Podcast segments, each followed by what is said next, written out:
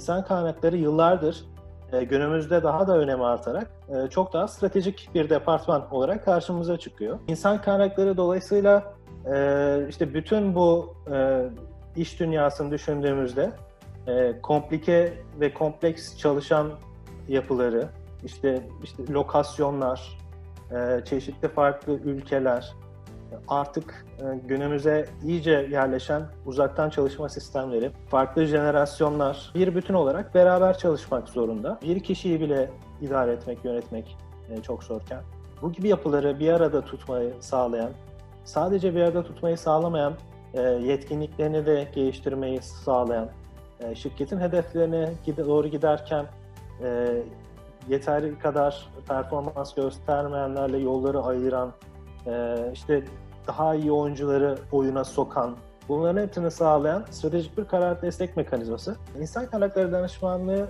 e, sadece insan kaynakları departmanıyla ilişkili bir danışmanlık değil. İnsan kaynakları danışmanlığı kurumların, şirketlerin ya da grupların e, tüm süreçlerine, tüm organizasyonlarına, e, yeri gelince tüm sistemlerine, yazılımlarına, teknolojilerine dokunan bir danışmanlık türü aslında niye danışmanlık almalı şirketler? İşte organizasyon tasarımında da aslında ya da İK süreçleri tasarımında da bir kıyaslama, benchmark çalışması yapılması açısından yine danışmanlık katkısı oluyor. Bazı şirketler insan kaynakları danışmanlığı e, olarak isimlendirmeden e, belli bir, belirli bir ihtiyaçla bizlere ulaşabiliyorlar. Bunlar neye olabiliyor mesela? İşte diyorlar ki e, bizde işte bugüne kadar biraz işte kendi inisiyatifimizle geldik. Biraz satış ağırlıklı gittik. İşte cirolarımızı arttırdık. Ee, işte aile şirketiyiz. Ee, işte kardeşlerim var, babam var, amcam var. Ama işte bu noktadan sonra biz birazcık daha kurumsallaşmak istiyoruz. İşte bunu nasıl yapabiliriz? Vesaire tarzı isteklerle gelebiliyorlar.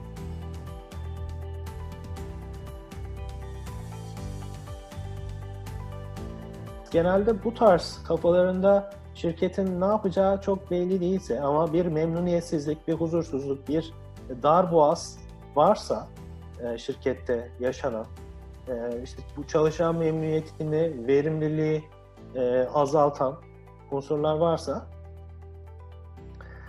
burada birazcık daha şey yapıyoruz. İnsan kaynakları mevcut durum analizi ve gelecek durum yol haritası hizmet alanımızla ilerleyebiliyoruz. Bu birinci başlığımız.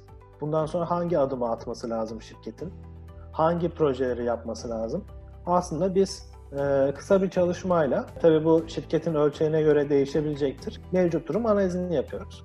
Bu şirkete aslında e, büyük bir dönüşümü başlatmadan önce insan kaynakları ve organizasyon tarafında şirketin süreçlerine ilişkin e, bir yol haritası da çıkarmış oluyor. Yani hem ellerinde e, aksayan yönler ve iyileştirme noktaları oluyor hem de e, işte bundan sonra hangi projelerin adım adım yapılması gerektiği ortaya çıkıyor. O projelerin nasıl yapılması gerektiği, hangi kaynaklarla, hangi zaman e, süresince, hangi öncüllük ardıllık ilişkisiyle kendi arasında e, ve yapıldıktan sonra ne kadar katma değer sağlayacak şirkete bunu çıkarıyoruz. Bir diğer e, hizmet alanımız organizasyon ve e, insan kaynakları süreç tasarımı. Tabii organizasyon bir şirketin organizasyonu ya da grubun organizasyonu tasarlamadan önce içerideki yapıyı çok iyi anlamanız lazım. Şirketin e, stratejilerini özümsemek ya da anlamak lazım. Uzun vadede işte 3 sene, 5 sene sonra şirket nereye ulaşmak istiyor?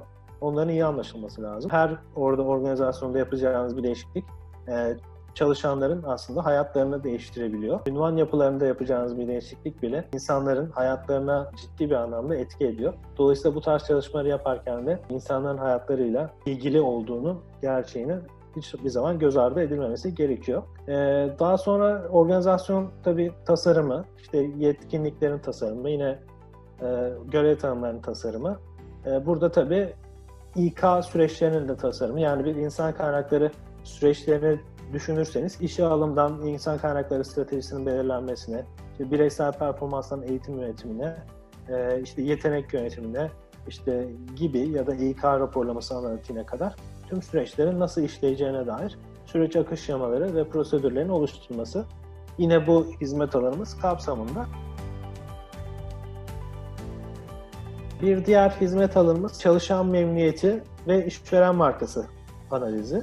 Burada da yine çalışan memnuniyetinin ölçülmesine ilişkin metotlar geliştiriyoruz. Sürecin nasıl olmasına dair e, yapılar tasarlıyoruz.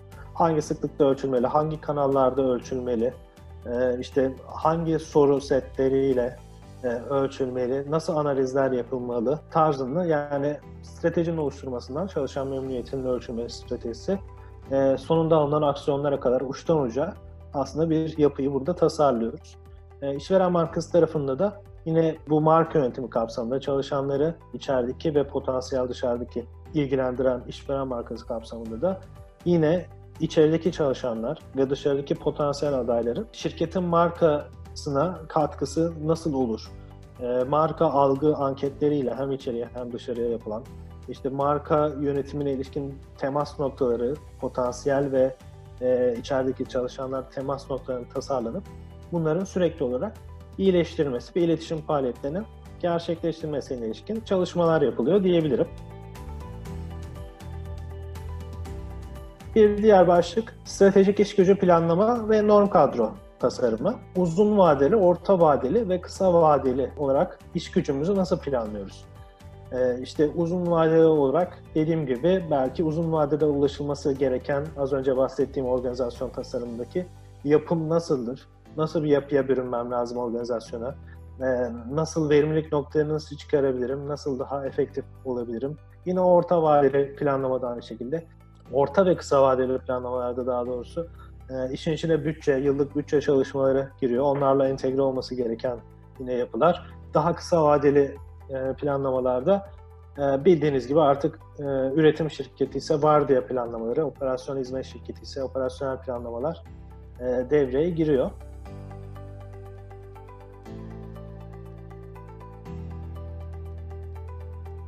Aslında stratejik iş gücü planlama ya da norm kadro çalışmalarının e, temel mantığı işte şu kadar kişi kazanımı oldu, bu kadar kişi işten çıkarız değil. Aksine e, o kişilerin e, hali hazırda ilgilenemedikleri e, vakitsizlikten e, belirli işlere e, nasıl daha fazla zaman ayırabilirim? İşte hangi işler beni oyalıyor? Özellikle beyaz yaka için, e, ofis çalışanları için hangi işte katma değersiz işler ya da el oyalayıcı işler beni oyalıyor? Oraları nasıl daha efektif kılabilirim şeklinde aslında bir proje düşünebilirsiniz. E, norm kadro tarafında.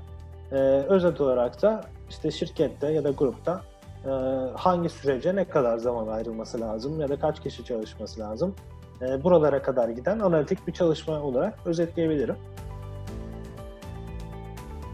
Diğer başlığa geçecek olursak bireysel performans yönetimi sistemi tasarımı. Bireysel performans dediğimiz zaman genelde hedefler ve yetkinliklerin ölçüldüğü, bireysel performansların ve potansiyellerin ortaya çıktığı, bunların takdir ve ödüllendirme mekanizmasına bağlandığı, temel mantığında gelişime açık performansların ortaya çıkması, izlenebilirlik sağlanması, yine aynı şekilde iyi performansların ortaya çıkması, yine bunlara ilişkin de izlenebilirlik çıkması, e, izlenebilirlik sağlanması hedefleniyor. Burada e, temel olan şirketin sürdürülebilirliği ve hedeflerine ulaşıp ulaşamaması. Kim işte gelişime açık, hangi eğitimleri alması lazım ya da kim çok iyi e, geleceğin yönetici adayı, e, bunları ayrı yönetimci geliştirme programlarını almamız lazım diye aslında yapı kurulan bir yapı.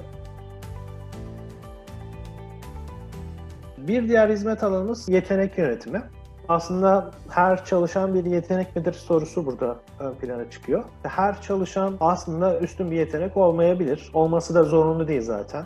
Ee, işte şirkette bazı askerler de vardır. Sadece verilen görevi yapar.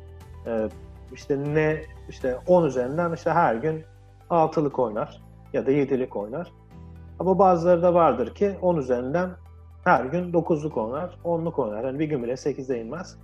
Ee, işte bunlar aslında hem işte performansı yüksek kişilerdir e, hem de e, yüksek potansiyele ulaşmış kişilerdir.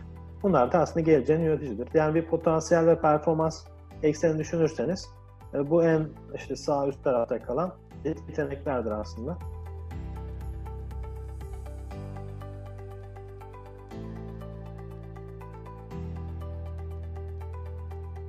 Albert Sön olarak biz neler yapıyoruz? Dediğim gibi aslında bireysel performansla entegre bir şekilde bu yetkinliklerin önce bir belirlenmesi yetkinlik modellerinin, sonra bu yetkinlik modellerinin çalışanlarda bir ölçümlenmesi, bireysel performans sisteminin uygulanması, sonra yeteneklerin aslında belirlenmesi, e, potansiyeli yüksek adaylarında, e, yetenek havuzlarında belli bir performans seviyesinin üzerindeyse değerlendirmesini tavsiye ediyoruz. Bizler de bu yapıları oluştururuz. Eğitim yönetimi bir diğer hizmet alanımız. Yıllık eğitim planları her departman için oluşturuluyor. Burada yine bireysel performans sonucunda gelişim açık, gelişime açık çalışanların alması gereken eğitimler, yetenek havuzundaki işte geleceğin yöneticileri ve üstün performans sergileyenlerin alması gereken eğitimler, sene içerisinde talep edilen ekstra eğitimler olabilir. Bunların nasıl yönetileceği tasarlanıyor. Ve yine insan kaynaklarının proaktif olarak e, departman ve süreç sahiplerine e, siz bu eğitimleri almalısınız. Yetkinliklerinizi, işte stratejilerimize ulaşmamız için şu şekilde gelişmeniz, geliştirmelisiniz dedilen aslında e, program ya da hizmet alanı diyebilirim. Yedekleme kısmında yine şirketteki kritik pozisyonlar belirleniyor. Yedeklenecek pozisyonlar. Onları hemen yedekleyecek kişiler belirleniyor. Ve daha uzun vadede yedekleyebilecek kişiler de belirleniyor. Özellikle uzun vadede yedekleyecek kişilere az önce anlattığım eğitim programlarının e, uygulanması sağlanıyor diyebilirim.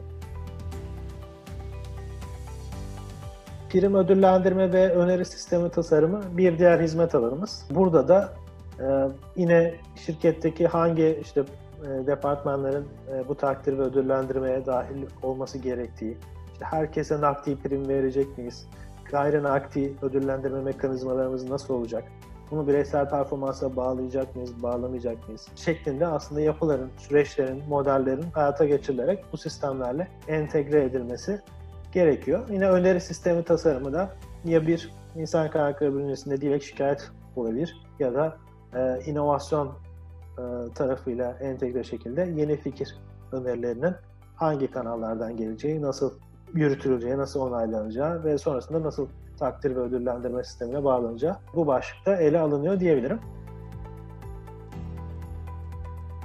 Ve sonuncu başlığımız da insan kaynakları raporlaması tasarımı. Bir bireysel performans sistemi kurdunuz ama e, o oluşturduğunuz bireysel performans sistemi acaba ne kadar verimli yürüyor? Takvime uyum sağlanıyor mu? Sağlanmıyorsa neden sağlanmıyor? Çalışan turnover oranlarından hiç bahsetmiyorum. Yani o genel raporlama e, setine mutlaka girmesi gereken. İşte departman bazında çalışan sayıları, insan kaynakları memnuniyet oranları, departman bazında memnuniyet oranları gibi aslında e, bunlar tabii birkaç örnek. E, bunların hepsinin e, işte hangi raporlara bakılması lazım, hangi süreçlerin takip edilmesi lazım. E, şirketin stratejisine doğru ilerlerken insan kaynakları olarak bizler e, nasıl yönetim raporlaması yapmamız lazım? Bunları ortaya çıkarlar kısım insan kaynakları raporlaması tasarımı diyebiliriz.